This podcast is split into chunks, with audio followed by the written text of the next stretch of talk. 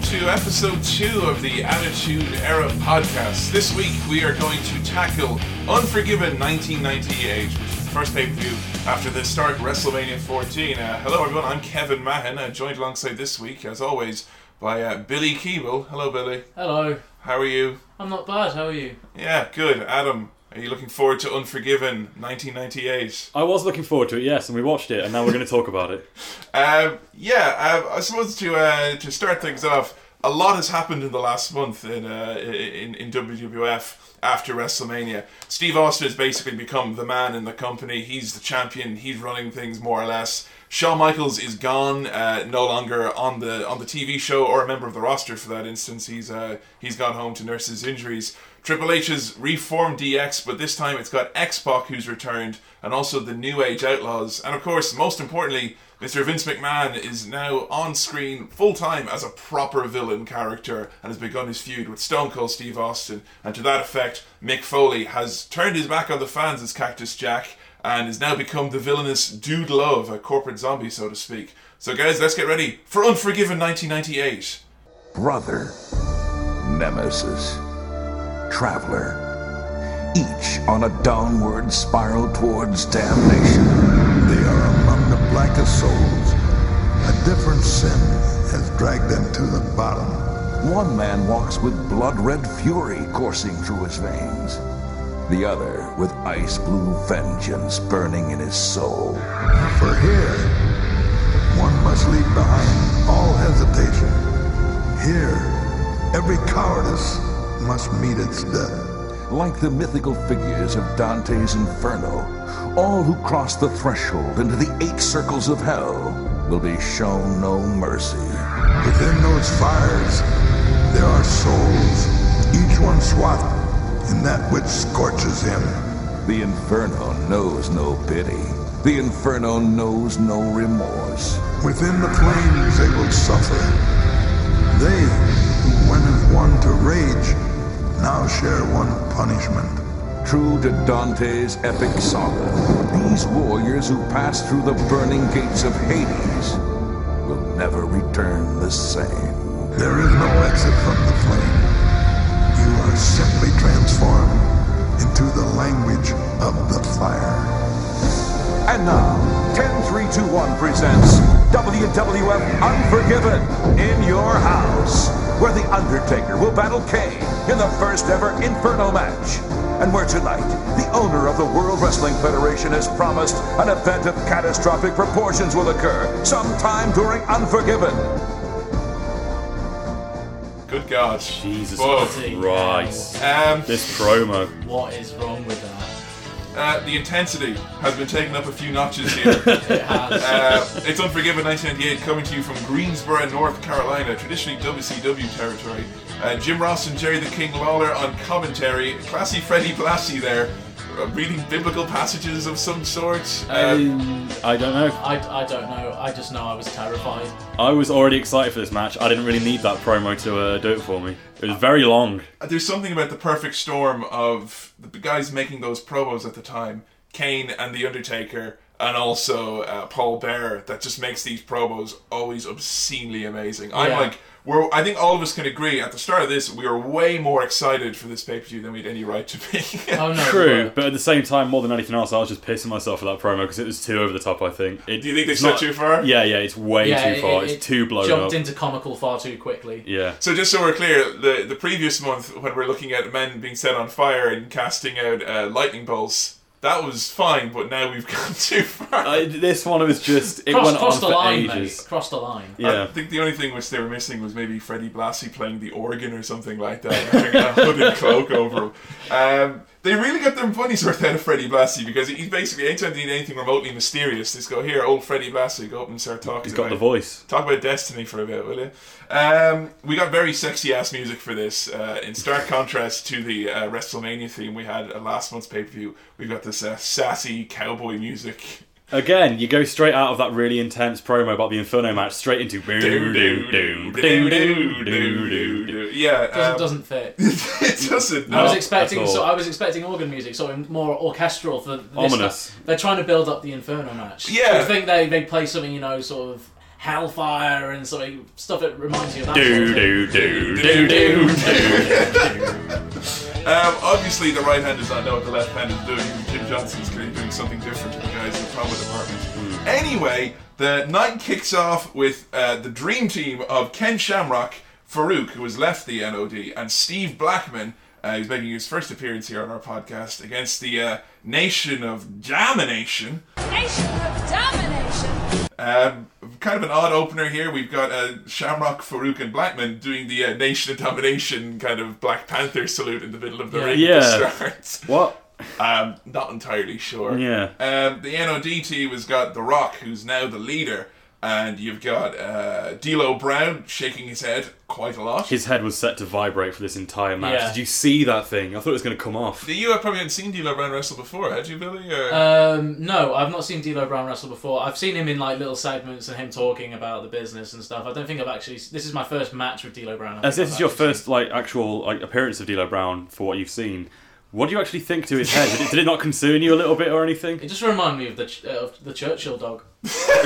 Because for me and Adam, it's just like, oh, yeah, this is D'Lo That's- Brown. that's what he does, Like yeah. in, in No Mercy in WrestleMania 2000 in 64, it was the default walk you could have for your character. was the D'Lo Brown. You just shake your head. Like, Just head banging. It's given for us, but just it's, listening to some Slayer. yeah, and of course we've got uh, Kamu Mustafa, who's now being referred to as the Godfather, coming out with his uh, cigar and his hat with a feather in it and his crazy ass glasses. This is the kind of first appearance really for us on this podcast of Mm. the Godfather. Um, who We would- had Mark Henry as well. and Mark Henry was Mark Henry uh, wasn't actually uh, No, it was uh, Godfather that was at ringside. Oh, Godfather's at ringside. Mark Henry's Sorry, in the Mark match. Henry's in the match. Yeah. Uh, Steve Blackman is one of my all-time favorites. He's in this match mainly because of those those amazing karate pants they have. They Yeah. look so uh, they look so comfortable. I was going to ask actually. Obviously, Shamrock's got beef with The Rock with the whole Intercontinental Belt thing. Yes. Farouk has beef with the nation as a whole. Why is um, Blackman there? They just needed another angry man. Is that what it was? this or- team angry Um, man. yeah, Blackman, since debuting, the, he's debuted at the Survivor Series the year before, and he kind of just had been this kind of generic do-gooder. He had feuded with the Nation, but the same could be said for any kind of mid-card good guy at the time. And he had been kind of somewhat aligned with Shamrock because of the, uh, you know, because of the karate and stuff like Similarities, that. yeah. But it's not as if like you know there was a specific beef going in. Bla- Blackman is just kind of is another body here, so to speak. He hasn't really got like a, a defined role at this point. I love Blackman though. Uh, even at this early stage, he's so quick. His kicks look awesome. He's really different to Yeah. everyone else. You Mm. Yeah. know, it's one thing to have a karate gimmick, but it's another thing to actually you know. He's like Yeah, a Street but to do Fighter it character. right. Yeah, what's that Street Fighter character? Yeah, yeah, Steve Blackman's like just walked out of Street Fighter with the kind of moves he does. Real Um, cool. Of course, Ken Shamrock gets referred uh, frequently at the start uh, by, by Jim Ross as the King of the Octagon, which is a very blatant UFC reference. Yeah. You wouldn't really be seeing that uh, these days in WWF, or sorry, WWE. Not like straightforward acknowledging it. No, 'cause I, think, Yeah. I think at the time it was odd because I think they were actually almost trying to capitalize on UFC's kind of popularity as this kind of underground anything I'm goes. sure they actually mentioned UFC explicitly Oh, they did. a No, couple they of they, times as they well, referred yeah. to Shamrock as a, a UFC champion and, uh Yeah. uh, and the Yeah. octagon several times. Uh, actually, interesting. Dan Severn was coming in at the time as well. Dan the Beast Severn, who's a UFC Hall of Famer. Mm. So you know, if you were like, I mean, I remember like being fascinated by UFC at the time and thinking that was really cool, but never being able to watch it because it was so relentlessly boring. I thought at Yeah. the time they hadn't really refined it into the kind of the more interesting sport it is product now. it is now. But they- it had this kind of mystique about it, made the guys seem legitimate, so to speak. Uh, straight away in this match, the first thing I noticed uh, is the crowd is a little bit off. Yeah, Yeah. they're not quite interested enough. They're just for an opening match of a pay per view. You think the crowd have more of a pop on them, but uh, Yeah, I don't. I don't think it's that. I think this this match would have been a lot better if it wasn't first.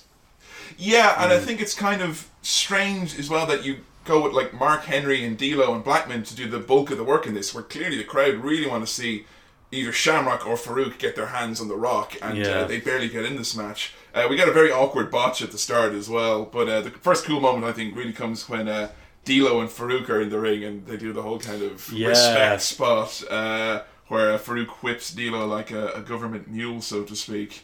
Um, the match is long. It's also quite dull. Uh, the crowd are bored, but I don't think they've got any interest, any reason to be anything other than it's not hot. there's a it's couple not- of good moments. D'Lo Brown doing a moonsault's pretty cool because he was quite tubby Yes. there. Yeah. So seeing him do a decent moonsault like that was That quite was- cool. I'd miss I it. wasn't expecting him to do something like that. Yeah, no, D'Lo Brown always like he, he was at one point nearly four hundred pounds. I think he was a proper fat Yeah. fuck. he got big. He yeah, and he was uh, slimming down here, and he was uh, wrestling uh, a lot more. I mean, the big moonsault saw, uh, spot brings into Farouk coming in.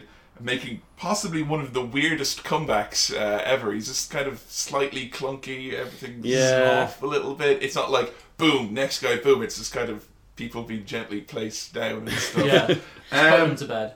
And of course, we don't get to see uh, Shamrock really kind of get his hands on the Rock, which you think after what happened to WrestleMania 14. Yeah, we Yeah. kind Shamrock of deserve to would see be that. Mm. chomping at the bit, like you know. Uh, but we get the Rock basically coming in. He gets the Dominator one, two, three. Uh, it's interesting to see someone finally take the Dominator. I- Scary looking move. very Yeah. scary move. Yeah. That's Farouk's finisher. What did you think of that, Billy? Um, I, I don't think I've ever quite seen anything quite like it. It's um, You've probably seen. For I, I didn't say to you, Adam, recently that the Dominator is the move which you s- probably has been gone for the most and hit the least. No one wants to take it, kind of thing. No. It's up there with Kane's tombstone pile driver. It's like if he's going for it, you know he's about to lose. Yeah. um, but yeah, no, The Rock takes it like a champ. Um, yeah, it picks up in the end. It's cool to see Farouk get his, his big win and his big revenge on The Rock. This is as high as Farouk kind of went on the card, and I think they really made a mistake not having Shamrock uh, kind of get this moment here or Yeah. kind of continue Yeah. that story, so to speak, because the Shamrock Rock feud was far from done. I mean, if you look at just back at the last Wrestle- at WrestleMania, uh, Shamrock was killing referees to get his hands on the Rock. I did hear he is standing on the apron, kind of going, "Well, you know, Steve Blackman's in there with Mark Henry. That's fine, I suppose." It, it's just weird. It's I not. wait till I get tagged in. yeah, it is you know. disappointing because yeah, the Rock and Shamrock situation was really intense as it was, and I love the story of um, Farouk leaving the nation because when a stable fall, falls apart, it's not typically the leader that goes first. Like you think of Evolution, It's always Randy like, Orton yeah, left first, yeah, yeah, yeah. But Farouk, the actual leader, getting kicked out of the nation, that's a, a different story altogether. And Yeah. I was just disappointed they didn't really do more. Well, yeah, this was this was a very long storyline. I mean, they had had the whole tension in the nation thing was going for for months and months before WrestleMania, and this was basically yeah, this was the payoff a six man tag. We never got like Rock versus Farouk in a cage. You know, no big. That would Uh, have been good. That would have been amazing, yeah. Yeah, but uh, I suppose they were almost confused as to what they actually wanted to do here. Needless to say, not the opener you think you deserve, and this continues the trend from last uh, pay per view we looked at WrestleMania of not providing that fast opener that you think Yeah. is the standard on all pay per views. I mean, of my notes, the main thing that I wrote down regarding this match was something that Jerry Lawler said, which great. is which is regarding the uh, the big uh, event that was going to happen within the uh, within you know the pay per view that they kept referring to. He uh, at one point said, "I'm going to make a bold royal prediction." Which I just I just loved. I thought that was an incredibly funny thing to say. Not only is it a bold prediction, it's a royal prediction, which as we all know is as powerful as a child's Christmas wish. uh, I love that uh, Jerry Lawler usually just refers to the fact that he's a king maybe once a month. Yeah. Kind of, by Yeah, the way, just throws random it in- just times. throws it into a sentence. I it. am royalty. Oh yeah, he's qualifying the reason he's wearing a crown. Uh, yeah, I think you'll notice as this night goes on, uh, Jerry Lawler has a lot more Jerry Goddamn Lawler quotes when he's slightly more bored and the Yep. crowd is a bit dead. So there'll be a few of these coming up later on tonight. Uh, next up, Stone Cold Steve Austin's music hits, which is kind of odd, but he comes out uh, dressed in his civvies to uh, cut a promo um, on the Timekeeper. Uh, bit of an awkward segment, I thought. This Yeah. segment confused me greatly. It was real awkward. Stone Cold wasn't at his best on the mic, and he was just bullying this dorky Yeah. little man who like was just doing his Mark job. something. I forget Mark Jaeger. I forget his actual name, the timekeeper, Hmm. but he's been with them for donkey's years. The main idea behind this, and I don't think they explained it very well, was that Vince McMahon, you know, being full on villain now, was saying that he, he was going to screw Steve Austin. He was going to be at ringside. Shades of the Montreal screw Yeah. job. Yeah. And the idea was was that Austin was like, you know, if you ring the bell like you did in Montreal, you know, I'm gonna I forget his actual uh, quote, but I think he said something he's gonna put him in an ambulance or something awkward. So you don't want Yeah. to see a small man in a mustache. Yeah, He it's is, uh, bullying. Stone Cold is very intimidating though in this. It's- I love that though. I because mean, there's, I, I don't know if it it would it would have been as intimidating if he was saying it to someone who was a lot bigger than him.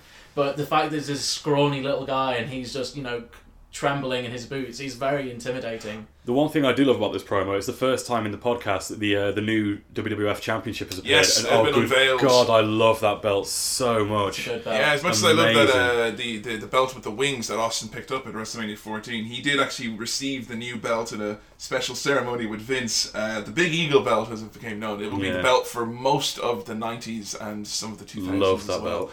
Awesome, awesome, awesome championship.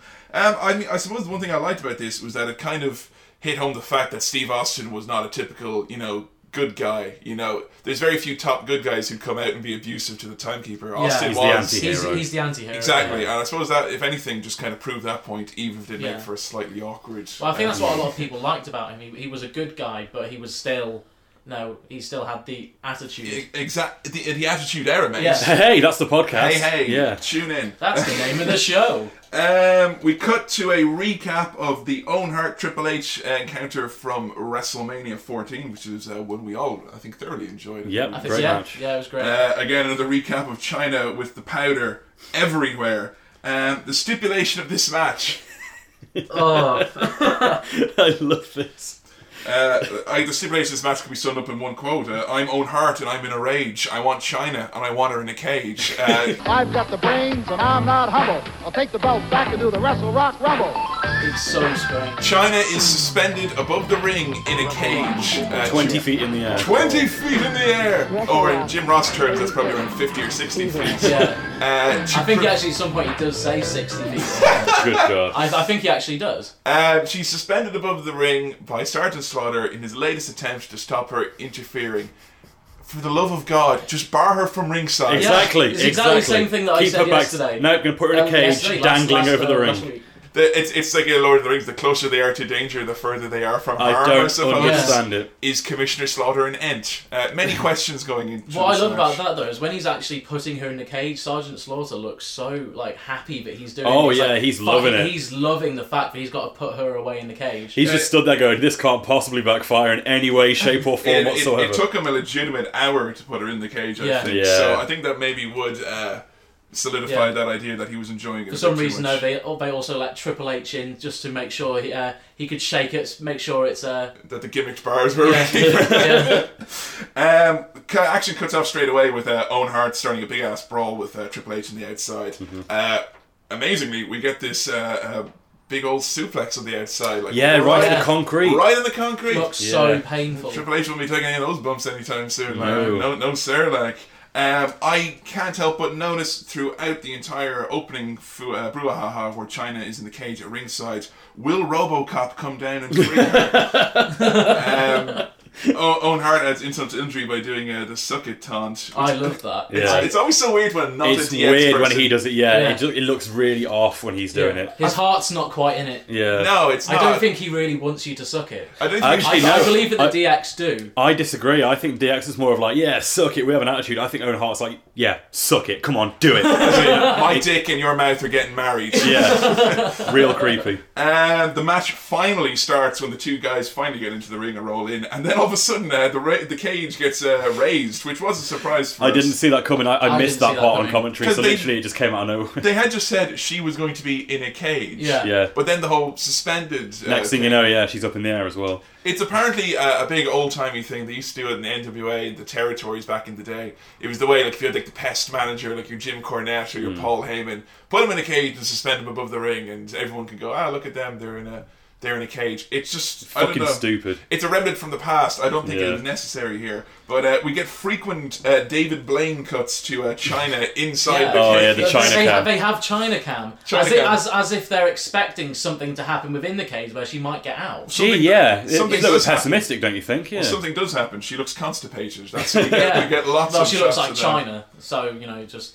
JR sums it up best when um, the King's talking about how it's unfair for China to be kept back like this, and JR just says, China is right where she belongs. Yes, 20 feet in the air inside a steel cage. Uh, You know what they say, man? Uh, a woman's place is in the cage, suspended above the ring flag. You know. Uh, it's it, we get some nice quick exchanges with uh, Owen and Triple H. I mean, these guys obviously know each other well. and They obviously work very well. Although overall, I think the pace is probably a bit slower than the uh, WrestleMania match. There's a really long rest hold in the middle of the match. It's Yeah. like they almost know that you know that China's going to be doing stuff. They know the focus isn't on them because early on China gets these like pliers out or something like that. They don't know, I suppose, the timing. Uh, almost That's what the thing. The China's timing doing. is all off because when they're doing this, there's a massive big rest hold in the middle where they're both just on the mat, and it cuts to China, and she's just stood there watching. Like the timing's way off. She should have been doing something at the same time. There.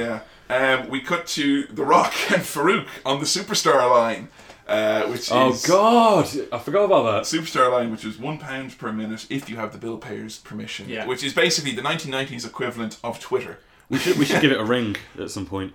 Uh, Triple H, oddly enough, locks in a dragon sleeper hold, which Yeah. um, yeah. which I don't think I've ever seen him do before or Looked since. weird. Triple H, you're not Dan Severn. Um, the crowd, it's evident, even though the action is pretty cool, are nowhere near as hot as the WrestleMania Mm-hmm. encounter. Well, So some of the blame could be placed on the kind of snooze fest of an opener, but I think as the night goes on, we can just agree that the crowd are just. Yeah, Not just- into it. North Carolina, Not all it's, there. it's WCW territory, and Yeah. you have to realize, even though it's 1998 and WCW's product was kind of shitty, they still had very loyal fans. So the Yeah. people here would, would some But I kind don't of get it. Why indignant- come? Why come Why to the come if wrestling? you're going to be miserable? I don't know. I mean, wrestling fans, by and large, as I've noted on Twitter, don't seem to like wrestling a lot. Yeah. so that could be explained.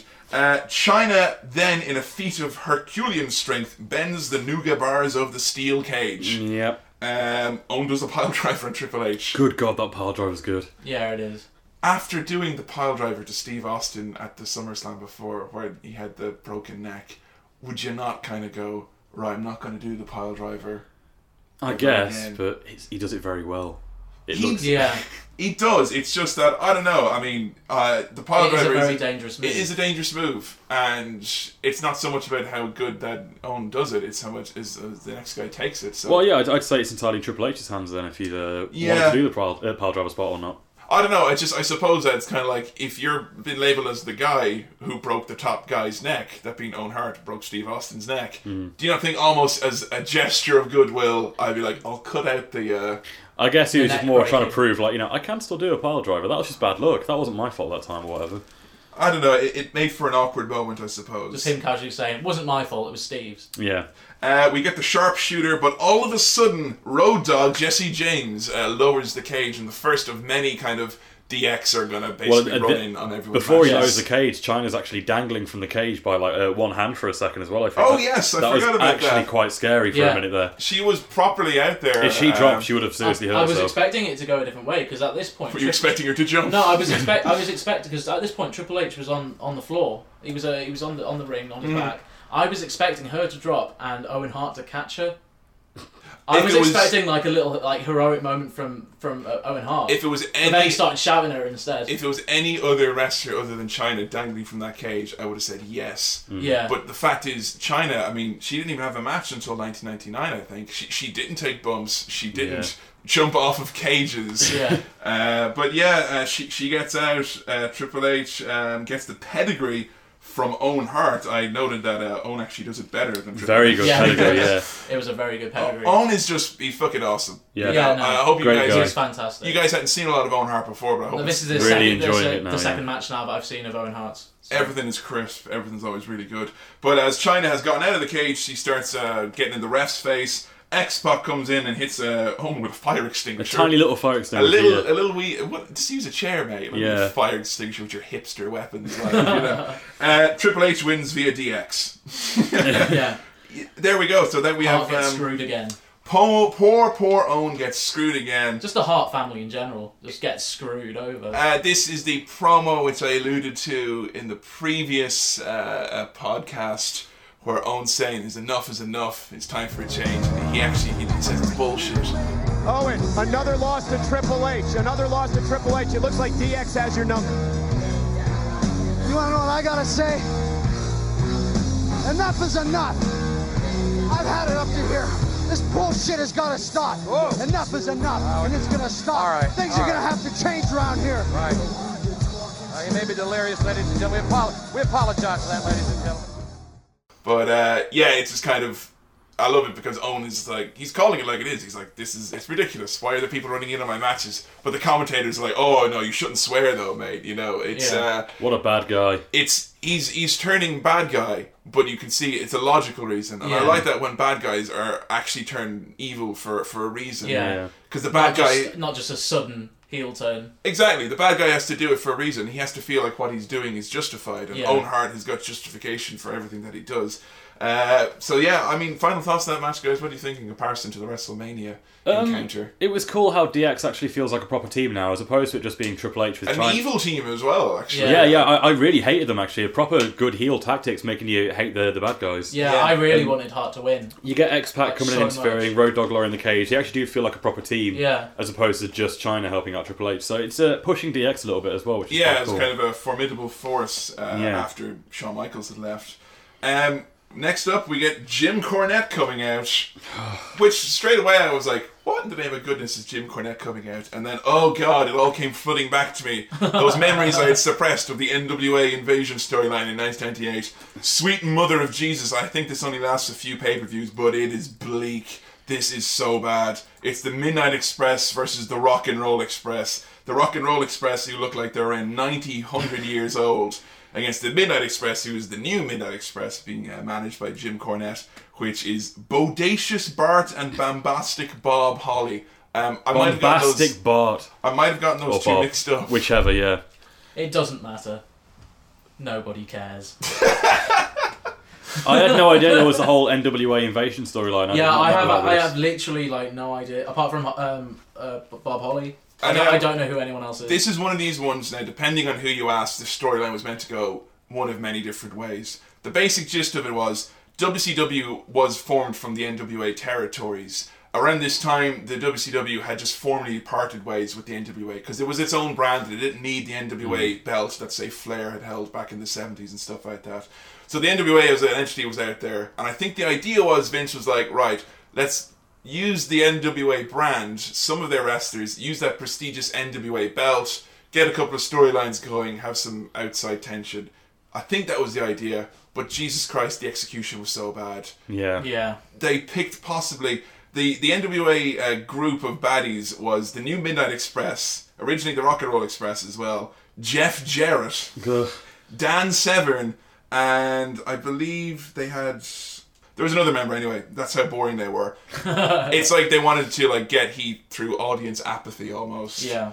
Straight away, you can tell this is a bad idea because it's the WWF crowd and they're going, "Oh, all the history between the Rockers and the Midnight Express." Again, this is like stuff that happened in the No 80s one gives a shit. in another company. I've never liked the Rock and Roll Express. Uh, apparently, like Jim Cornette will tell you that, that their feud with the Midnight, Ex- the original Midnight Express, was the greatest thing that ever happened. I never liked it. They looked like a bunch of greasy fucking carnies. It- They always looked like shit. They did like the most basic double drop kick as a finisher. Never, never thought anything No, of them. this whole this whole match was really really boring. Slow Terrible and idea. dull. Terrible idea. mean, the it- rock, rock and Roll Express looked like shit. Um, the the hair, like they're balding. Actually, um, they come out in these weird nasty boys jackets uh, to the rockers music. I'm like, why is Shawn Michaels and Marty? That is the one Jannetty? entertaining factor about this match is all the hairstyles on display are absurd. Yeah. Bob Holly. still looking good. You, you dropped a serious Bob Holly hair reference. You picked him out in the Battle Royal at WrestleMania 14. I did. I, I'm loving Bob Holly's hair at the minute because I know it's all going to go downhill. But what a second he becomes hardcore Holly because his hair just goes pretty quickly.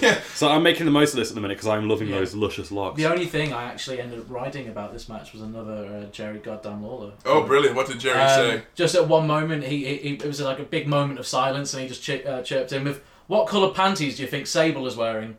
And then just left it Yeah. at that. Just wait for the moment of silence. Said that, carried on. What, what what did he think Jim Ross was going to say? Oh, I think they're purple, King. I mean, that's not going to happen, man. He knows who Jr. is, right?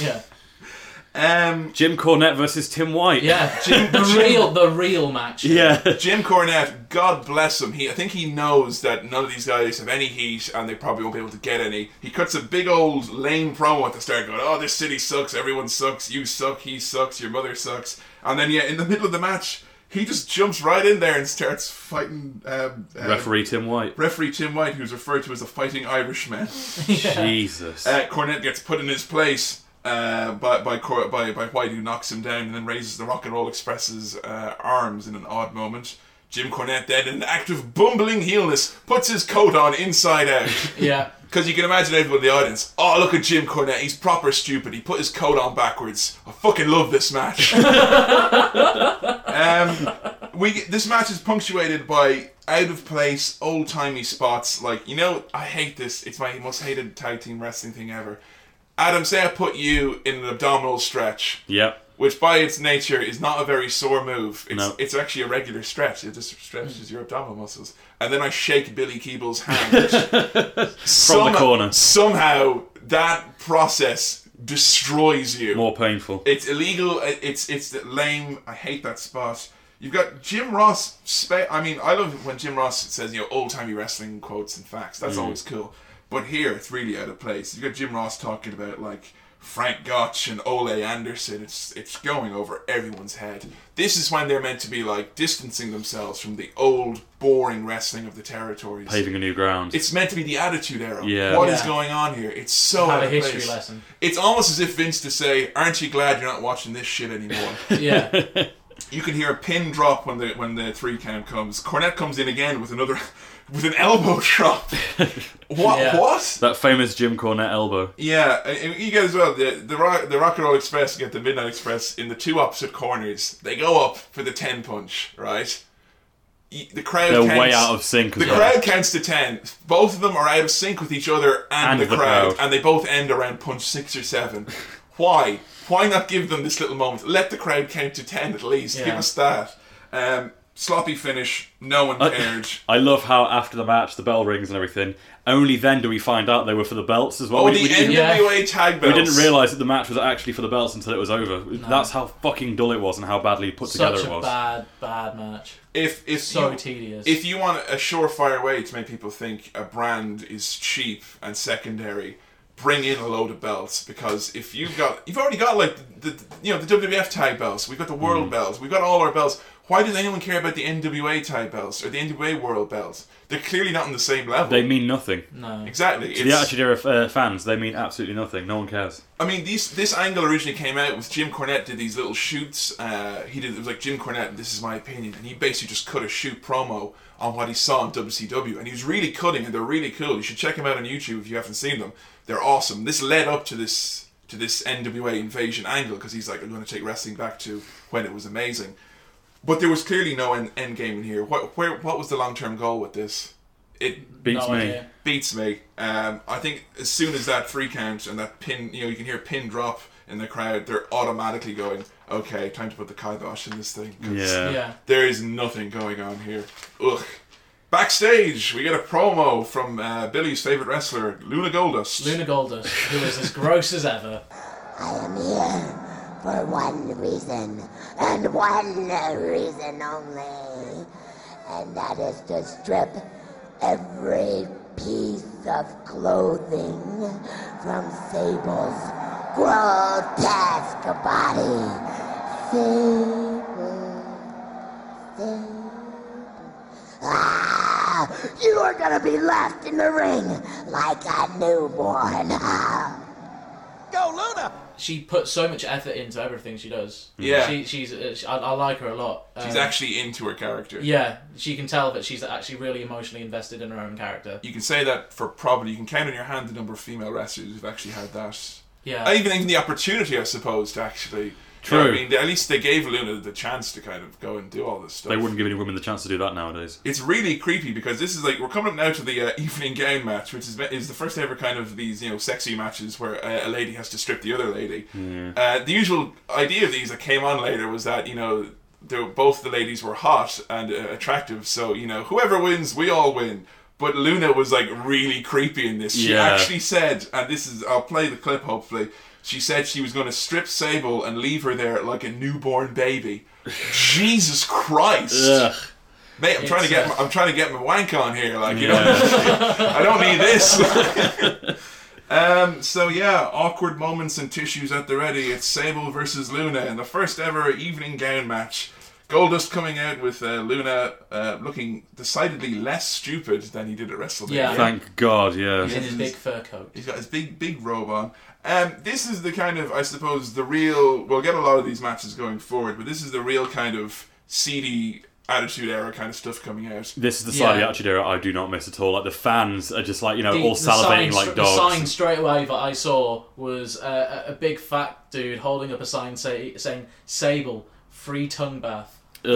I The other just one like, was uh, oh. another sign saying "Thanks for the memories." Yeah, Yeah. that was a bit later on. Brilliant. I think that was in another match. She actually saw that sign. I think we only even noticed it then, but it was up the they whole can- night. Thanks for the memories and free tongue bath. Yeah, the the crowd are, are, are- are actually make more noise during the build up for this match than they did Yeah. for anything that comes before it.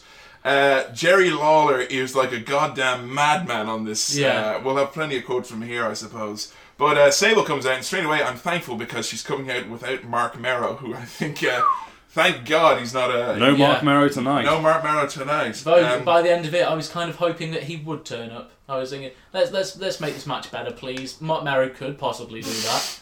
uh, first Jerry Lawler quote that I made note of was "Sex is the most natural thing that money can buy."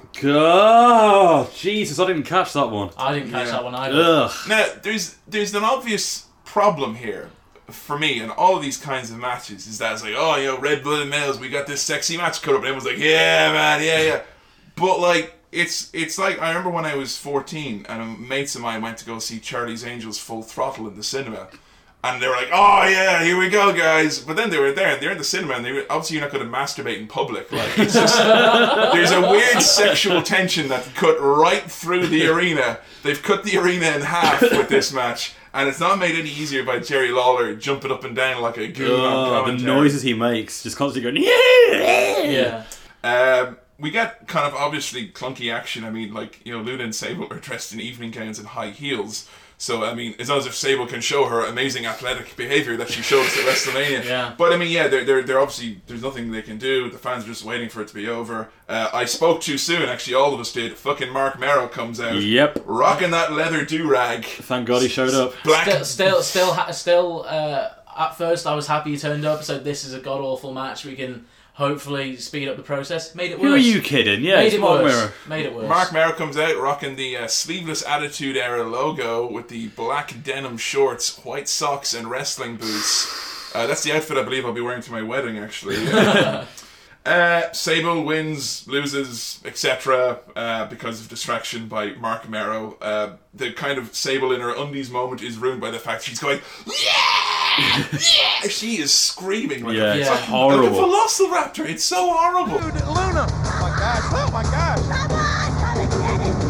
Come on!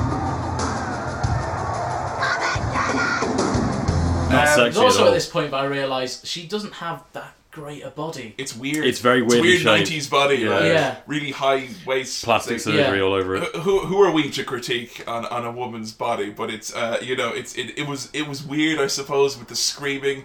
And Yeah. then she goes under the ring and takes around six hours. And then- God, they're under there for ages. Yeah. the, the whole thing was that she was meant to have stripped Luna of all of her clothes, but you Yeah. don't see it obviously because Goldust takes her away. And But then I don't understand why he carries her out. He like just let her walk. She's in a big coat now. She can't walk. He just picks her up, puts her over his, shoul- his shoulder, Well, and she- walks away like he's fucking King Kong. she she she had her clothes taken off, which from Can't Luna walk. from, from Luna the words herself like a newborn child. Yeah. She she has to carry out. Yeah. And then we get an incredibly horrible moment that as Luna has been taken away, Sable continues to scream, "Cannon!" Yeah! Oh God. She actually sounds like Brock Lesnar a bit there. Yeah. You know, when Lesnar came out with the chair at Raw, he said, um, Vincent Kennedy McMahon comes out to no music but a big boo with uh, the, Mm. the Stooges, Patterson Briscoe. This is the first pay per view where we get a, uh, to witness Vince McMahon as the Mr. McMahon character. But um, straight away you can tell he's not the Vince that we truly know. I and love Vince McMahon. but he's yeah, not, he's, he's just not quite. he doesn't there have the yet. flair yet. He doesn't quite have like the sort of the passion or like He's the, uh, still the big getting used to the idea of what he wants to be doing. I Yeah. think the general thing he was going for here was that the early Vince McMahon character was that he was an intellectual, he used big words, and he was soft spoken. I think the idea was that was meant to counteract because Austin was all you know fingers and shouting to have this soft spoken Hmm. But it didn't quite intellectual. work. It didn't quite click, and I think it's just the the natural emotions took over. And the, uh, the next couple of weeks after this, He's just shouting. Vince, yes, they're going, yo, he's driving us a mad truck. You know, that it naturally came out. So um, basically, Vince McMahon comes out and more or less lays it out that the reason he's here tonight is to screw Steve Austin. Call it like it is, Make his baby. intentions clear. Uh, my favorite Vince McMahon uh, line here was that uh, he referred to as not many years ago, my mother had the pleasure of giving birth to him, which is not like many years ago. yeah, you have to like take a breath because there's around ten uh, chauvinistic, uh, egotistical statements in one there. Um, yeah, I liked it. Um, again, it was strange to have Vince come out and cut this promo. This could have been something that could have been done backstage. Yeah. It took up a lot of time. It was cool though to see like this is when he, he had the Stooges, uh, Patterson, Briscoe though, uh, Jim Ross like running them down on commentary saying that they were sellouts. Yeah. I really like that. Back to the superstar line for a quick moment before we go into. Oh boy, It's the tag team title match. New Age Outlaws. The versus- other tag team title match, sorry. Sorry, Just the point out. real tag team Yeah. title match, which they actually announced before the bell this time. the New Age Outlaws, Road Dog Jesse James and Badass Billy Gunn against the Legion of Doom 2000, who are accompanied to the ring by Sonny. Uh, we didn't really mention it before, but uh, I suppose before the year 2000, adding the suffix 2000 was a way of you know making things made it seem- cool, Made it legit. badass. Like we should call this Attitude Era Podcast 2000, really, until Yeah. we hit the. Uh, hit We've the gone past 2,000. We should do 3,000 instead. So Yeah, There you There go. you go, yeah. Brilliant. Um, Road Dog comes out at the start and brings out Dean Smith. Uh, it's a blow up doll. Everyone boos. I assume it's some. Topical reference. some reference. Some- of Some sort. reference at you know It's a your base- local sports team. Oh, bl- man. Yeah, but I they- love they Are that. prop, they are proper rubbish. Turns out it wasn't actually him. It was a blow up doll. If you uh, look at it. Yeah. Oh, Yeah. was it now? Oh, yeah. right. Typical outlaws. Yeah. Those I, uh, crooks. Another I didn't swerve. like. I didn't like the uh, the starting promo from Nope. uh, Road Dog. As in the who, who gave him a mic? what for the for the Dean Smith thing or for the the regular? Oh, just just the whole thing of him You- introducing them. I really Whoa, didn't like it. Well, you- Really? You don't like the oh you didn't know? No, and they- I, I, I, Oh my I really god! didn't like it. Two It's the things. first controversial statement I think this is Billy's had on very the very podcast. yeah. controversial. That's like iconic, Billy. I Don't get me found- wrong, I was- found it really boring. Why? I was bored stiff during the basketball references, but Road Dog's usual But spiel when is they do always you amazing. know, you know the Well, beats no, no, of I just the don't- I DA, just- Billy I- Gunn, and uh, No, I just did, I didn't Tag like it. team champs of The Road world. Dog, Jesse James, the badass Billy Gunn. It- seriously. No, didn't like it. Mr. I, I was, Mr. A Wow. I was double just- crooked I leather, was just, I, mean, was just sat through it, just thinking, I, I don't like these men.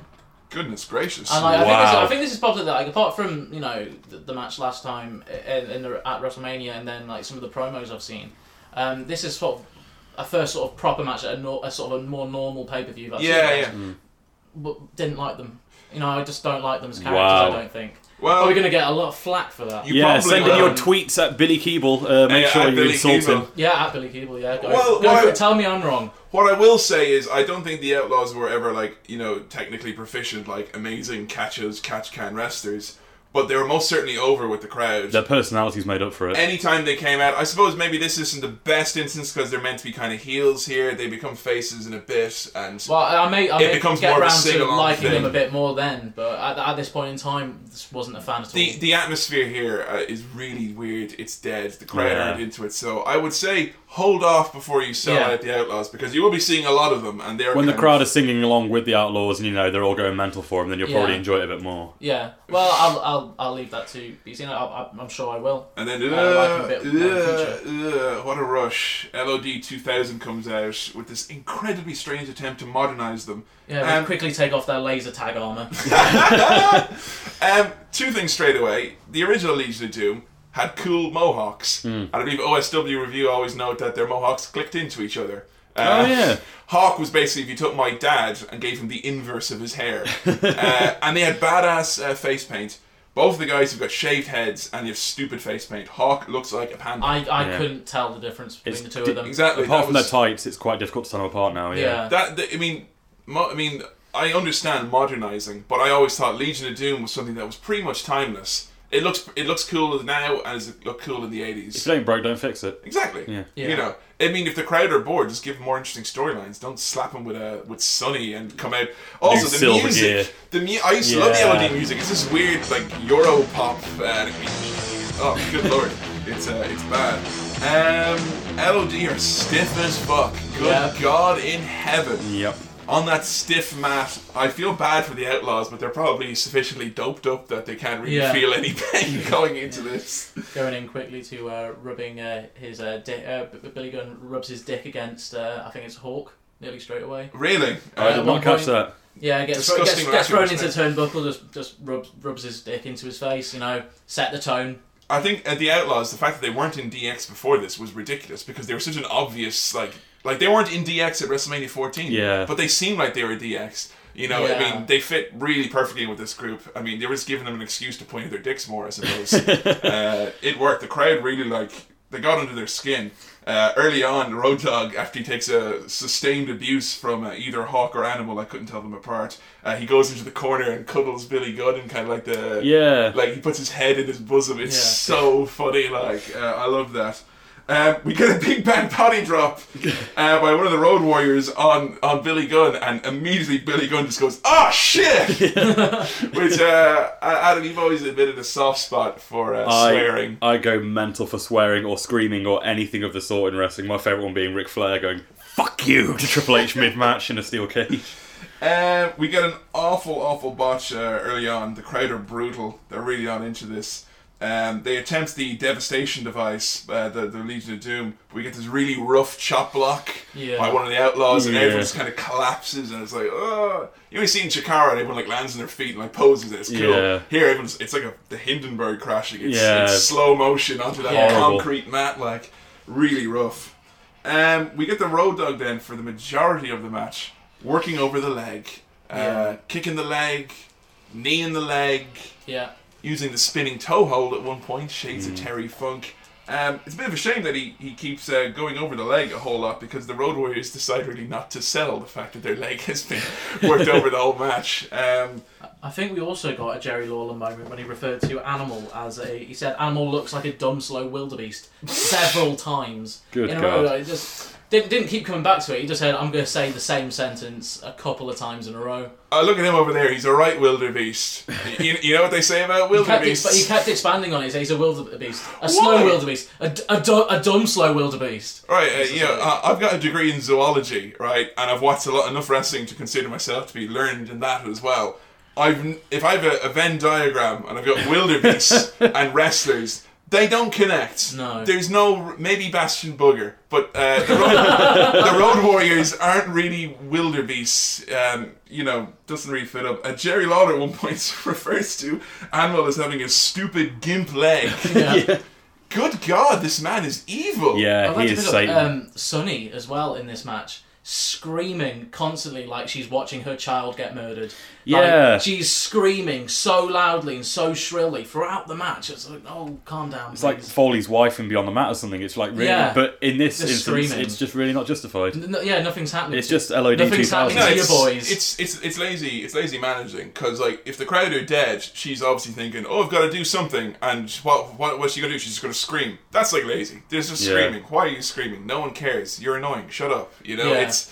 I mean, if you look at like back in the '80s, like people like Sensational Sherry and stuff like that, they were like cool, like women, or even Miss Elizabeth. They're women on the outside, and they they were actually smart enough and had enough idea of psychology to do stuff that would get the crowd to start cheering or booing or whatever Yeah. if like for example miss elizabeth used to always like, have like a little look of concern if randy savage was in trouble and straight away everyone's rallying behind the macho man sonny's just screaming here you know um, sonny this is she was on her way out at this point a lot of personal demons and I think the fact that Shawn Michaels wasn't around anymore to protect her, but we'll not get into that. Leave that. That's a story We'll for leave another that. Uh, sunny days talk for another podcast. Long, long, long match here, guys. Crowd are dead again. Boring as fuck. yeah. Really boring. I, Swerve at I- the I- I end. know. I I noted uh, uh, in my own notes. You know, everyone is bad. Mm. I wrote down everyone. I think the thought- out, the outlaws, The Outlaws are were trying. okay. It- they- they've- like you say, they've never been incredible in the ring, but you know they were still trying to make it at least a little bit entertaining. if you've got these like like the outlaws are meant to be like creeps basically like Mm. if you get these kind of creep heels who are like using you chicanery to, to get over and to beat these guys up you can't have your good guy team not sell at all and this Yeah. the road warriors are like oh no we're the road warriors they're so fucking clearly over themselves. annoying. it's annoying they won't sell they won't make their stuff look good they, they're Mm. stiff I think they're they're dinosaurs here really I love LOD but they're out of place in the attitude era The ending of this match is so shit. I have to say. well, Yeah. when Mr. Ass hits the famouser, and, you know, it's his finisher. Yeah. The crowd don't yeah, even react. No one notices. No one notices. Uh, Jim Ross even calls it the rocker dropper, so I suppose it wasn't even over at that point. Uh, yeah, we got a, a hot tag, and Hawk flies over the ropes, kind of kicking at the same time. Uh, the crowd goes silent straight away, considering they were building this hot tag for what sound, I think it was 10 minutes. Hmm. It had been going for a long time. The build up to it. And nothing happens. Uh, yeah, Billy Gunn uses the belt. Hawk kicks out. Hawk hits the worst German suplex Ugh. ever. One, two, three. LOD apparently win the belts. And here comes the weird part now, Adam. Yeah, this swerve. I mean, no one gives a shit anyway, but it's But- it's blatant. It is absolutely blatant that LOD had the pin with the uh, the German suplex Yeah. into a pin. It's blatant. He had the bridge. He was like, Yeah, it- it's an obvious pin. It's almost as obvious And as even, like hooking even, the even leg. if it isn't, it's like you said. It's it's all about if you're doing the offensive maneuver. yeah, but that's somehow yeah. Road Dog pinned him. And it, oh, it's just such a Once- stupid ending. They was could have that done it, it so much though? better. Was Well, that it? Was are we? We agreed now that they're saying the reason they won was because Hawk pinned himself. Yeah, and 'Cause Road what- Dog was on top. Because what I thought it was, because there was a second referee, I thought they were like, no, no, Billy Gunn used the belt, DQ, therefore the the Outlaws They are still didn't the actually title. go into say. But they never reason- said. They never said. Why. Oh, I see, I yeah. assume. I It was one or assume- I'm two. with Adam. I assume. I thought it was the, the, the ref thought it was the uh, Road Dog's pin. I think the commentators themselves They don't didn't know. because you can see JR saying, "Look at the ref. He's looking at Road Dog's shoulders here and stuff like that." So It's it's weird it's because such a like a swampy, ridiculous ending to the match. No one knows what it means. you can and- do an ending like that, but you need two things: one, you need a replay, Yeah. and two, you need the announcers or you know Howard Finkel or whoever to explain. Yeah. Actually, they went. Don't, "Wait, three, you need a don't fucking- just don't just walk out. They played the LOD's team's music, and then they went. The, they played the LOD's team's music, and then Howard Finkel went. The winners of the match, the New Age Outlaws, and then Yeah. their music played. Didn't get it. Um, DX Stupid, come out stupid. then, and they have kind of a stare down. You know, LOD killed the referee. Great. Yeah. Again, this is another match where it's like they're doing these big spots, but the crowd just don't react. It's weird. The undercard and Attitude Era pay per views, particularly early Attitude Era pay per views, we're learning it's like yeah. it's not all that. Like, Not great. You know, there's there's not a lot to talk about. Hopefully, it'll improve. LOD celebrating the ring to the New Age Outlaws music. Love that. Na, Such na, a na, stupid na. image. Uh, na, na, na, na. What a rush! it's me, it's me. It's that H A W K. Um, Jeff Jarrett comes out. Uh, Ah, can we can we be qu- Well, pretty well, quick with this segment? I don't want Okay. Tennessee, Lee. to spend Tennessee Lee first. don't want to spend long talking about this. guys. Tennessee Lee and Jeff Jarrett come out straight away. I'm pissed. I paid good money for this DVD. Where's Jennifer Flowers? Yeah. Uh, Tennessee Lee introduces Sawyer Brown. Jeff Jarrett comes out to complete silence. Yeah. Um, he goes to Jeff Jarrett. Are you ready? Double J, are you ready? What's he gonna sing? Let's kick it, boys! He's like, who? I assume Sawyer Brown is a real guy. Is he? I don't care. Clearly, crowd are not really up Yeah. to the idea of a lip-synced country western concert Yeah. with a mid-card heel. And Yeah. then uh, after after the song is done, there was a resounding no to uh, Double J's uh, question of uh, ain't I great? Resounding no, really. Uh, it's been said before, and I'll say it again: Jeff Jarrett broke a million guitars and never drew a dime. um, yeah, Steve Blackman comes out and starts killing Jeff Jarrett. I'm kind of picking up, going, "Yes, this is going to be fun," because the whole time during the sing song, I'm thinking, I Something wish, needs Ken, to happen. I wish Ken Shamrock would come out Yeah. and, and suplex Sawyer Beat the Brown. shit out of him. Yeah. But yeah, here we go. It's, it's ridiculous. You know, you've got uh, Blackman comes out. He does a, a half two hour special. Uh, Tennessee Lee hits him in the head with a guitar, and then he gets put in the figure four leg lock. So you've got this bad guy coming out, does a five minute song, and then he beats up someone. Yeah. Everyone looks like a, you know, no one gets Yeah. anything out of this. One of the worst segments I've ever seen in Yeah, wrestling. I I- think I can- real, Well, here's real indicative bad. of it. At the end of this segment, the crowd were chanting, "We want Flair." Yeah. That's bad. Yeah. Yeah. Because I mean, regardless of the badness of the undercard, Raw the four weeks before this, fucking hell, Raw was kicking Nitro's ass in the ratings. You had all this cool shit with Austin McMahon. The WWF product at the time was like the talk of the town. It was the coolest thing ever, and to actually make that crowd, a sold out crowd, chant "We want Flair," that's like. You know you're doing You've something done wrong. something I there. know it's Really Carolina, but bad. still, you know, it's it's it's silly. Three words, Jeff. Ain't I mediocre? Uh, and now, and now, thankfully, we're coming to uh, the the kind of the crux of this pay per view. It's the Inferno match. Finally, Finally, it's bloody hell. It's it's it's Kane versus Undertaker in a rematch from WrestleMania 14. The Undertaker was leading a life of quiet desperation. The reemergence of his brother fueled the flames of memories that burn. You are flesh and blood, my flesh and blood, and I will not, tonight or any other night, fight you. Pallbearer seized the opportunity to manipulate The Undertaker by twisting the Phenom's tormented soul. All the agony that we cause and all the souls that we destroy will be your fault. And for that, you'll pay in the fires of hell! Pallbearer and Kane's devastation spread like wildfire until The Undertaker's smoldering fury took flame. Despite beating Kane, WrestleMania 14 was a physical and emotional scorching for The Undertaker, and pallbearers' torture began its spiral towards insanity. I had a dream! I saw the ring surrounded by fire! What we have are desperate men resorting to desperate actions. No! They're desecrating! He's desecrating his own parents' grave! Step into the fire and face your brother! Kane's defamation of their parents' grave sparked a ferocity in The Undertaker. What the hell is he doing? I think The Undertaker is taking this too far! These two guys had nothing to do, oh no!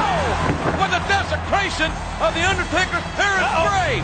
The hatred delivered us into unknown, terrorizing territory. You are so worried about what your dead mom and daddy think about what you're doing. You can fight your brother right on their damn grave. Jerry Lawler at ringside has got hot dogs and marshmallows at the ready. ridiculous. Uh, I mean, right, think about this. They have that enormous promo at the start of the pay per view, like, you know, with all the biblical Bible passages and stuff, and all the flames and the big, massive rivalry between Kane and Undertaker.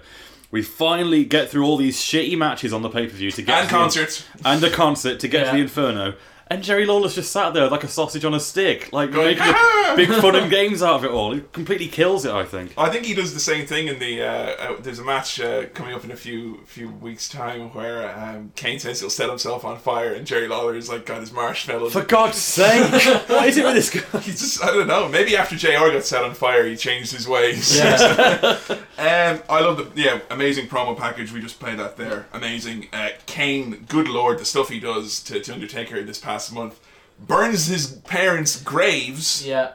burns their caskets, and then he chokeslams the Undertaker into the flaming remnants of his mother's casket. Yeah. And Paul Bear goes, It- "You die, you lie there with your dead mama." We cut straight from that really dark image to Jerry Lawler Yeah, with his little with his- hot dog. yeah, Yeah. exactly. That's exactly what I'm talking about. Juxtaposition. Yeah, Yeah. but like uh, uh, the first thing I've written down on my notes is how much I love Paul Bearer. Oh, man, the, the, he's so the, the cool, promo man. starts with such a piercing screech. from The him. fire. And it's just like, oh I, man. it, it sends uh, the hairs on the back of your neck, you know, It- on end. It's like I, I, I love Paul Bearer. He's so incredible. much. it's the most perfect. Like I don't. I think the only person who I would say would come close to this would be Lesnar with Heyman in terms of the most perfect mouthpiece with the most perfect scary guy. Yeah. Because Kane wouldn't. If Kane was talking on his own, it never would have worked. You know. But Kane just stood there, looked fucking scary. He did really creepy stuff, and Paul Bear was on the microphone. It was absolutely. There's a perfect. little, uh, there was a little shot of his eyes as well. Yeah, He He White looked eyes. looked really scary at He this point, looked, he Kane does. looked like a monster. Yeah. So Kane heads to the ring. There's uh, you- we can see through the camera the gas is like flowing everywhere.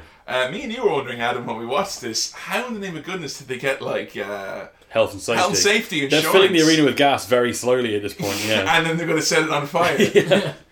Um, yeah, we got a couple of random jolts of flame um, after the Undertaker comes out. Straight away, you can tell as the, the thing is lit up. It's really- both both really guys- hot. It's hot. Yeah. Yeah. It's, a, it's a it's a warm match. I don't think they ever considered that, did they? That the fire might actually make them a little bit sweaty. Yeah. So Vince, we, we got an update. It's like, what? Fire's hot, apparently. It's like, oh, good lord, get the writing team on this. Um, yeah, you've got a, a ring surrounded in fire, and you've got two guys who've got a lot of kit on them. Mm. And I feel and particularly. they're both big guys. Oh, they're big dudes, yeah. And, And just sweat dripping off them. because the uh, the whole gimmick of the match is you have to set your opponent on fire to win, they do loads of spots where they're close to Right fire, near the like, fire. right Yeah. into it. I mean, Kane, I was surprised he didn't pass out. He's got that mask on. He's got the uh, Face paint underneath His face it, paint was running pretty into much his gone. eyes. Yeah, he's got like long hair. He's got Yeah. a beard as well. You can tell Kane compared to WrestleMania, and everything in WrestleMania Kane did was really like pronounced and like slow. Here he's scratching his mask. He's a Yeah. little. Both guys are a little off here. So the general action in this match is like obviously because they're so friggin' hot. Like Yeah. uh, even the Gotta be really commentators are, are It's, like uh, their minds are elsewhere. You can tell because Yeah. they're so hot. Jim Ross is that the pig roasted on a spit? Like, it's, it's it's- it's evident that the Inferno match as a whole is is a much better idea on paper than it is in in real life. They did it a few times afterwards, but I mean, I suppose once you've seen one, you've seen them all. The ba- I mean, it's like they do a move, the flames go up. Mm. Yeah. Or in they, the weren't case of even, the- they weren't even doing that right here. Either. I know, yeah. Like take a take a, a really small bump and then like only one side would go up. And I remember at one point I just said pathetic whilst watching it with you. I think there was a point where they thought they were going to do something because I think Yeah. like Kang like wound up for something and then he just kind of like went for like a bit of a headlock and then all of a sudden the flames went out. They're Like, oh, good lord, not the I headlock. think he came pick up a chair at one point and it went fire everywhere. You have Lifting a the chair.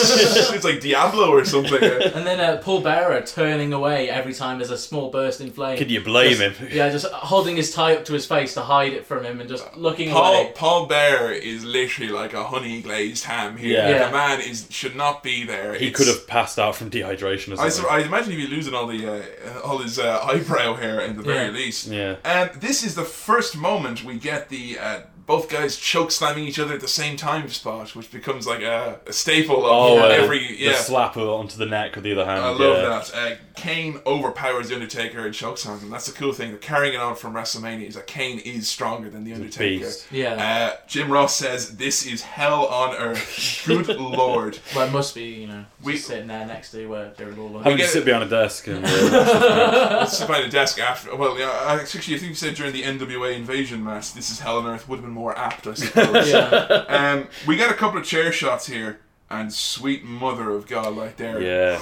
Kane's doing the unprotected, no selling just thing. completely taking it. But like, I mean, that's you know, you can't be doing that, lads. Come on, put your hands up. It's just yeah. hard I guess to though, watch. back, back at this point, they didn't realise, did they, just how uh, dangerous chair shots could be? Were they aware of like the uh, repercussions that they could have? they knew it was sore. They knew it would hurt, yeah, but did they know that it could actually uh, No, be I mean there was properly you know long-term there, damaging? there was like you you could get a concussion, but I don't think there was a Yeah. whole kind of if you get They, ten they're concussions very and over long it, term Yeah. effects. And, the cumulative effects weren't really known at the They time. just thought you get over a concussion or something like Yeah. that. Yeah, Um, Kane gets choke slammed by the Undertaker soon after this. You know, we're getting a lot of brawling going on here. The flames go absolutely mental when this happens. Kane sits straight back up.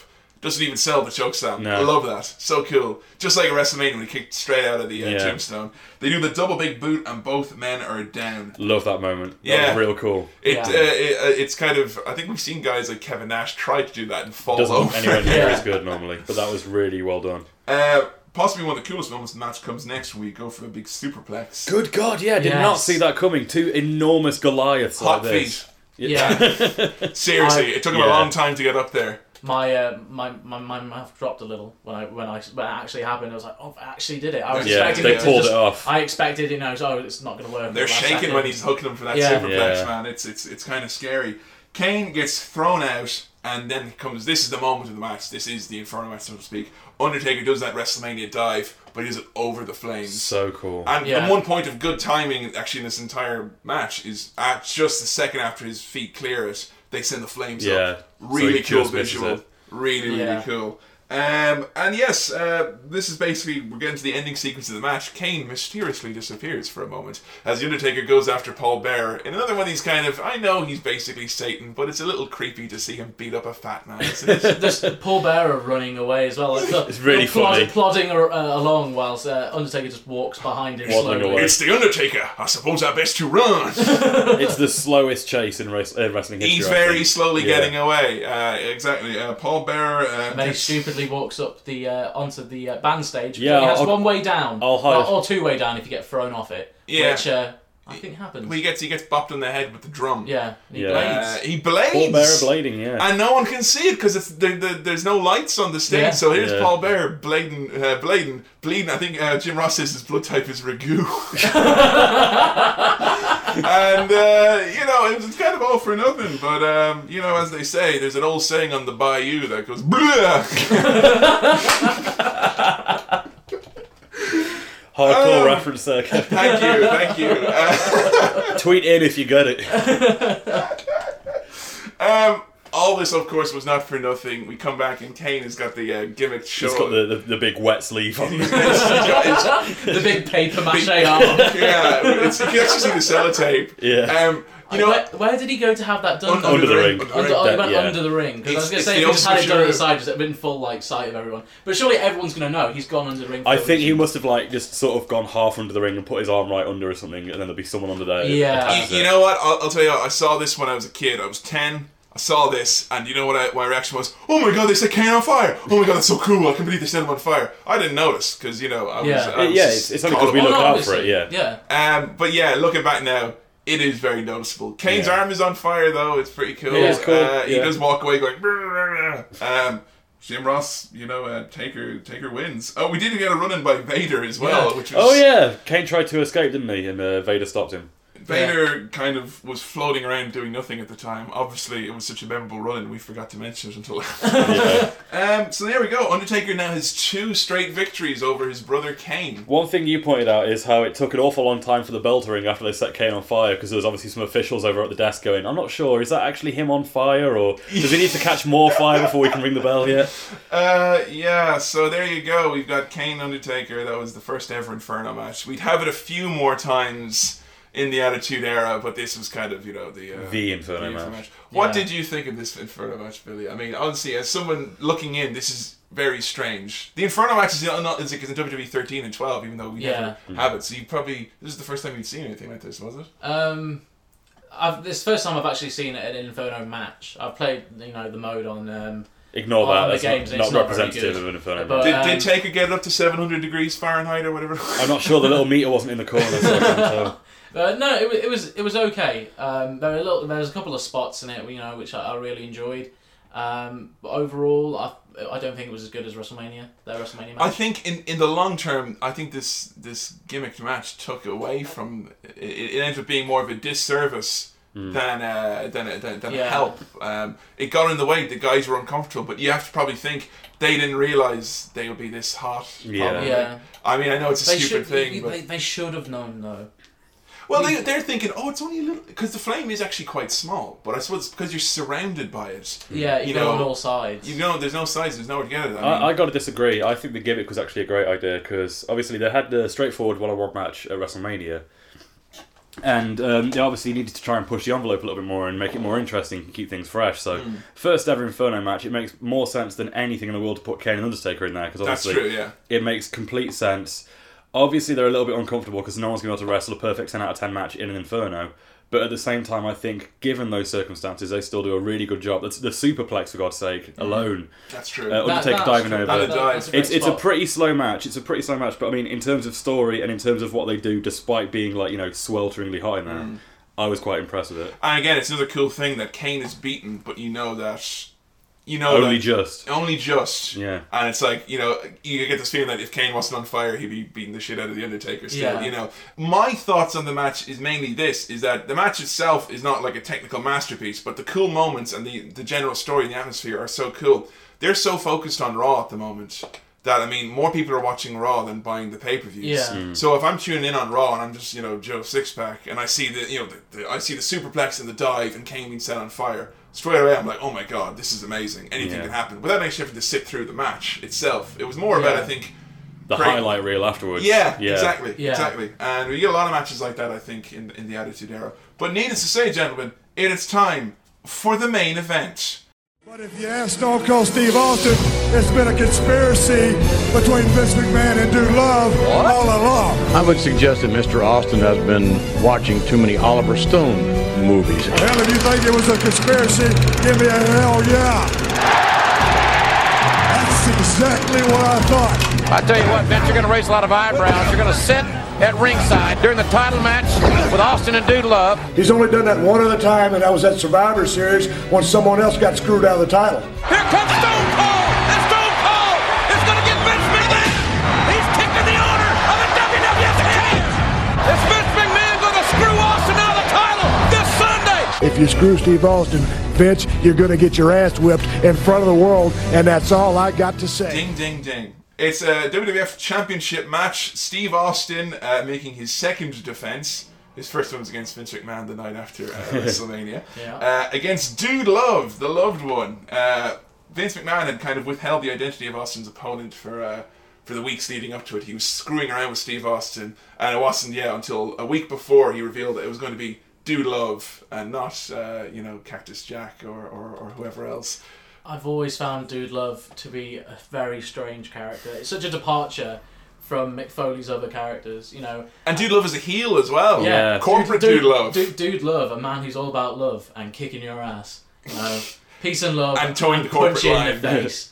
I love Dude Love. It's a conf- like you say, it's a confusing character for this weird hippie to be working for the corporate side of things, working, Working for the man. for the man. I think it's hilarious. I You've think got, it's brilliant. uh, you've got this guy, a hippie, coming out to disco music, and he's kind of doing like he's doing a dance, but he's not dancing so much that it, you know it's a corporately acceptable level of dance. Nothing offensive, just Yeah. you know, within guidelines set by Vince McMahon. They never they never specifically stated it on camera, but the kind of whole idea behind this story was that now that kind of Sean was gone. You know, Vince wants his, his champion to be kind of a certain image, and he didn't like the idea of Steve Austin drinking beer and being the champion. So, Dude Love, even though Foley's like you know half crippled and like he's a monster Yeah. basically, he wanted this kind of presentable Yeah. family. You know, guys want to be him, girls want him. it was this really perverse kind of you know by any means necessary have to have this kind of guy, and I thought that was cool. Like, Yeah. it was cool. And I've, I've always been a fan of Mick Foley, and I always will be. He's one of my favourite wrestlers of all time. Um, so I was happy to, you know, have some Mick Foley. In, in Definitely. no matter what capacity, no matter if he's a heel or a face, I'm always happy to have Mick Foley in a match. And this is, of course, Mick Foley before the, the major injuries catch up with him. Yeah. So he's Yeah. still relatively spry. He's in good condition as well. And, you know, I think they put on a really good match here. Um, you know, the, this is more about the story than the match itself. Yeah. You know, I Yeah. mean, I haven't made many notes about the uh, the actual in ring match itself. It's more about about the story. You get Vince McMahon coming down and observing from ringside, and you have Jim Ross saying, you know, he's only done this one time before, folks, and that was Survivor Series 1997 when Bret Hart got screwed. There's this whole thing is that oh, is Vince gonna do it? Montreal again. So smart. Yeah. To to capitalize on that. Playing up on that fact. Because in here's the thing, Brett leaves, right? And you think automatically the hottest thing in the world is going to be, oh man, WCW, they've got Bret Hart. No one cared. The, the actually the, the thing people are more focused on is this Vince now. McMahon, yeah. He made him, even though Br- Brett should have come out of that being like the most over guy and the biggest Yeah. star. It was all about Vince. Now. It was one of the So smartest smart. things Vince McMahon ever did. I, I, think, it's the smartest thing he's ever done. Incredible By business far. move. Um, they take a little sh- uh, oh, JR takes a little uh, cheap shot at, at uh, Bischoff because when Austin comes out, the crowd like that's a pop. It's a like. huge pop. Hu- And, And, they, uh, they, they leave it just so long. There's a, a couple of sort of like 30 seconds of silence, just Dude Love standing in the ring, just waiting for the music, and he's, you know, putting up his ear, Yeah, waiting yeah. for the music to His kick half in. ear. and then when the music actually kicks in, there's such a huge pop from, from the audience. Like, Yeah. They're loving it. I love that. Just the glass breaks, and all of a sudden Yeah. everyone stands up. Everyone goes mental. That is con- no matter how bad the crowd is or how bad the pay per view is. It's the one consistent thing you will note every single time we do a podcast. As soon as Austin's music hits, Yeah. everyone is standing up. There's Yeah. not there's not a single person in the crowd who doesn't like Steve Austin. It's amazing. And uh, Jim Ross here takes this shot at WCW by saying, and they said a guy you know with, with black boots and black tights couldn't get over and be popular with. the Oh, fans. I thought that was really really funny. Black boots, black tights, black heart. And there's a couple of moments from uh, Joey Lawler. At one point, Jim Ross uh, says that some of the uh, the fans are shaving their heads, um, sort of to, to emulate um, Austin. Austin. And uh, J- uh, Jerry uh, uh, asks if they are bald headed on the inside too. Good Which God. is one of the most confusing things I've ever heard. Freak. Uh, and then at one point when um, when uh, Dude Love uh, hits um, Austin, he says, "There you go, you corporate nightmare, you." corporate nightmare. Yeah, he says, "There you go, you, you, you corporate nightmare, you." Easy, running out of words there. Yeah, he almost. just keeps Uh, saying you. yeah. I mean, uh, what I like about this as well is that Vince McMahon is clearly like not shying away from getting involved. Yeah. Um, the towards the end of the match, we've got you know the chair comes into it, ref gets knocked out. They Yeah. try to revive the ref. This kind of plays into the storyline le- next month when Vince is going to be the special referee in a Mm. rematch. Yeah. because the referee was you know incapacitated. Uh, you get Dude Love going for the big chair shot on Austin. Austin ducks, and sweet mother of God, Vince McMahon takes it right on the scalp. Yeah. Yeah. it's sick. I actually, I I was really shocked by that. I felt sure Vince would have his hand up or something at No, least. he- but good God, he, he took, took it. that He chair. took it for the team. Yeah, Yeah, big time. Uh, I love when he Foley runs as well with the chair on the ropes. Oh, You yeah. get the bounce back as well, smacks right in Yeah. the face. Uh, we get the stunner. The ref is out, so Austin uh, just uh, picks up. the Referees hand. himself. Referees himself. One, two, three. That is, uh, you know, That's how you do it. and that is the end of the match. Um, it sets up the storyline. Obviously, next month, next night at Yeah. Raw, Vince McMahon declares the, the match a no contest Yeah. because obviously Austin counting And then himself. we do uh, have four minutes. The remaining four minutes of the pay per view is So just uh, weird. Vince being put on the gurney. Just well, four it was minutes. Chopper hurt, mate. Yeah, yeah, I know, but is it not like a bit of a dark ending? Like, you know, oh yeah, the good guy won, Stone Cold, yeah, he goes Stone The, Cold. the, the and now last let's, line of the pay per view is Jim Ross going, "Good night, ladies and gentlemen." Yeah, now let's focus on Like, the old, God have mercy And on then it just, when it yourself. just when it just cuts and it's like that's this the last line. Just, old man getting put on a stretcher and getting taken away. It's really fucking dark. I very- felt bad for It this. is actually because we know that now we're kind of okay with this happening, but earlier on, like we noted, Vince isn't Satan. Yes. Exactly, he's only No. just become a character, so he's Yeah. still the proper Vince McMahon, and he's getting stretched out of the arena in silence. It's So you really need that kind weird. of soft spoken, you know, like, I'm much smarter than you, Steve Austin, and he literally gets murdered later on. Yeah. It's like, yeah, that's what you get for having an opinion, you bastard. it's just weird. You'd think they would have cut the pay per view like to end with Stone Cold walking up the ramp or whatever, but you get this really weird, eerie sort of little four minutes of an old man getting taken to intensive well, care. that's very obviously then that one match went under when Yeah. they cut Yeah. something. Uh, part of me, I don't know. This is probably I've nothing to back this up, but maybe they uh, they they cut the Inferno match short because they were dying. I wouldn't Uh, blame 'em. I Oh, Yeah. wouldn't blame them. I mean, Not at all. Overall, there you go. This is Unforgiven. It was the first pay per view after WrestleMania, as we said. The four Raws before this, I mean, they're absolute belters. I mean, if you look at like you know, any of the best of Raw DVDs, every single uh, moment from the last four weeks, it's like every week Austin did something different, you know. And this is going to continue. The Raws are outshining the pay per views here, so to speak. yeah. Uh, final thoughts on this pay per view, guys. Uh, I'll ask you as well for your match of the night and your uh, pay per view MVP.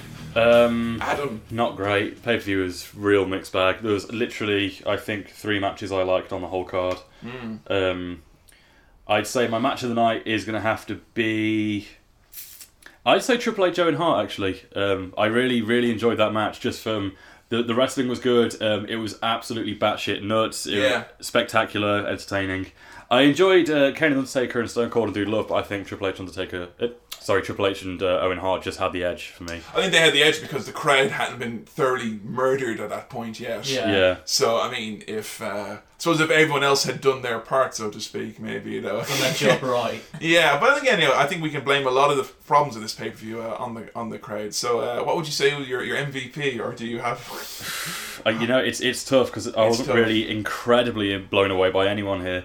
Uh, I reckon maybe D'Lo Brown, um, just for his head being like. I mean, no, ho- honestly. What a reason. No, I mean like Perfect. honestly. last, la- Last week, uh, last uh, last show, the MVPs were you know for like. I gave mine to uh, Shawn Michaels, and you gave yours to Stone Steve- Cold Steve because because you know they had such amazing moments with D'Lo Brown because he's got a shaky head, mate. Yeah, Uh, I'm sorry, we're, we're Not two much. episodes in, and you've already made the MVP seem like the most frivolous. ah, whoever the fuck, I don't know. Junkyard Dog. I don't Uh, Just this one particular pay per view, I wasn't really incredibly impressed by anyone. I do get I'm going to what you go mean. ahead and say MVP personally is actually Vince McMahon. Okay. Just for like seriously, Yeah, I just- could see that. because he's Yeah. getting involved now, and um, he took that chair shot like a boss, and for the genius of, tur of turning yeah, Montreal. no, yeah, because he, into- he did all of this basically. This is his product, so definitely, yeah. Billy Keeble, Uh, the man who doesn't like the New Age Outlaws at all. Good lord. I, I'm the I'd only be one who really listens- curious. I was like, people, people listening out, p- please like tweet at me uh, at Billy Keeble. Tell, tell me I'm wrong and why. I, I'd be really interested to hear what people have to hear At about. Billy, Billy with a Y, K E A B L E. I'm sure the, the road dog will, will tell you something, but it'll probably be along the lines of you know Jesus Christ's uh, passion and love or something like that. Yeah. So anyway, Billy, your overall thoughts then? Um, it was an av- a pretty average, probably below average pay per view. Uh, only probably two and a half matches I actually liked. Mm. I say Mm. half because um, I didn't like s- most of the Inferno match, uh, Mm. but I enjoyed some of the bigger spots. Uh, for me, the best match would have been Triple H versus, uh, versus Owen Hart. Uh, Mm. definitely, hands down, is the, Yeah. was the best Great match. of match. the night just for the the gimmick of China being in the cage. In a cage, you know, I thought at first this is going to be really stupid. It It's was something I so commented on absurd, it last was time. funny, like, yeah. you know, why have her out if she keeps interrupting matches? But I, I enjoyed it. The whole the whole thing, the whole match, you know, was just great. The one thing I, I thought about that match was maybe that the only thing that made that gimmick would have been better is the third match. China is put in a cage 20 feet above the ring, but she's also handcuffed to Sergeant Slaughter, who's also in the cage. In a separate cage next to her cage. in a powder free arena. That's on fire. And, uh, MVP then, uh, Billy. MVP is a difficult one. Um, It is, isn't it? I think I'm going to give my uh, MVP to uh, Luna Goldust, Luna Vachon. Really? Yes, um, purely because uh, Just for that one promo, or because the But match no, itself just the- wasn't. the, the, promo and and in in general her, her work ethic. Yeah, I think it's she's true. got a really good. oh, is it like a lifetime achievement award you're giving? her No, then, not kind of like just uh, because I've only seen two matches with her in, Mm. and so far I've been really impressed with her, uh, her ability to have created this character and maintain it. She's the most And unique diva ever, Uh-huh. She's I'd the say, most yeah. unique diva, So and, overlooked. Mm. and whenever I see a promo with her, or whenever I see her talk, and just in ring, she always is pulling a face, I, uh, you know, Yeah. a scary face. I I always enjoy watching uh, Luna Vachon. Definitely. Excellent. So I'd say she's my MVP. Awesome. Um, overall, yeah, I mean, it's like uh, it's it's a pretty dud pay per view, really. I mean, I'd question them going to you know Greensboro, North Carolina. Why would you go there for a pay per view? I'll never know. Um, yeah, it, it's kind of WrestleMania hangover to an extent that you know we're trying to redo matches or start new storylines, so nothing's really got a lot of momentum. Mm. But overall, I thought the the pay per view was, was was a miss. Nothing really stood out. Any match that I liked had been done before better or had been done better since. Yeah. Owen Hart and Triple H, I think you know it was a great match, but it had been done better At WrestleMania. before. Uh, Austin Dude Love, I love that match, but it was done better at Over the Edge. Uh, inevitably, this pay per view I think it just goes down as you know that's the pay per view with the Inferno match on it. isn't Yeah. it? Uh, or you know that's the pay per view that's the do do uh, match of the night, I suppose. Steve Austin versus Dude Love. You know, they overcame an incredibly bored and hot crowd.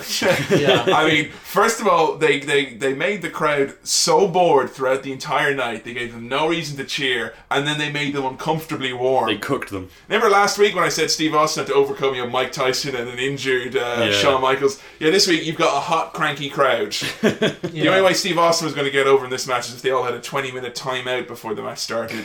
Uh, that- yeah, that was my that was my, my, my favorite match. MVP, I suppose I have to go with Steve Austin again. You know, Two weeks in a row. Oh. overcoming adversity. Steve Austin. Nothing is going to stop this man from being on top.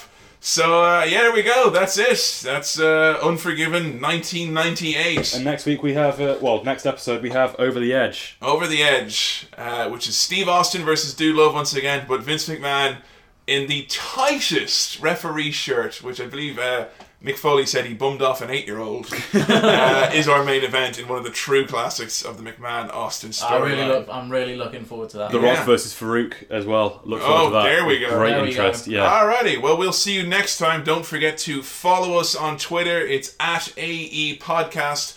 All our episodes are up online on SoundCloud. You can now subscribe to us on iTunes. Yay! Yeah, literally search Attitude Era. We're the first thing that comes up. First podcast. First podcast. Not the first thing that comes. First up. thing that comes up. No, it's first podcast that comes up.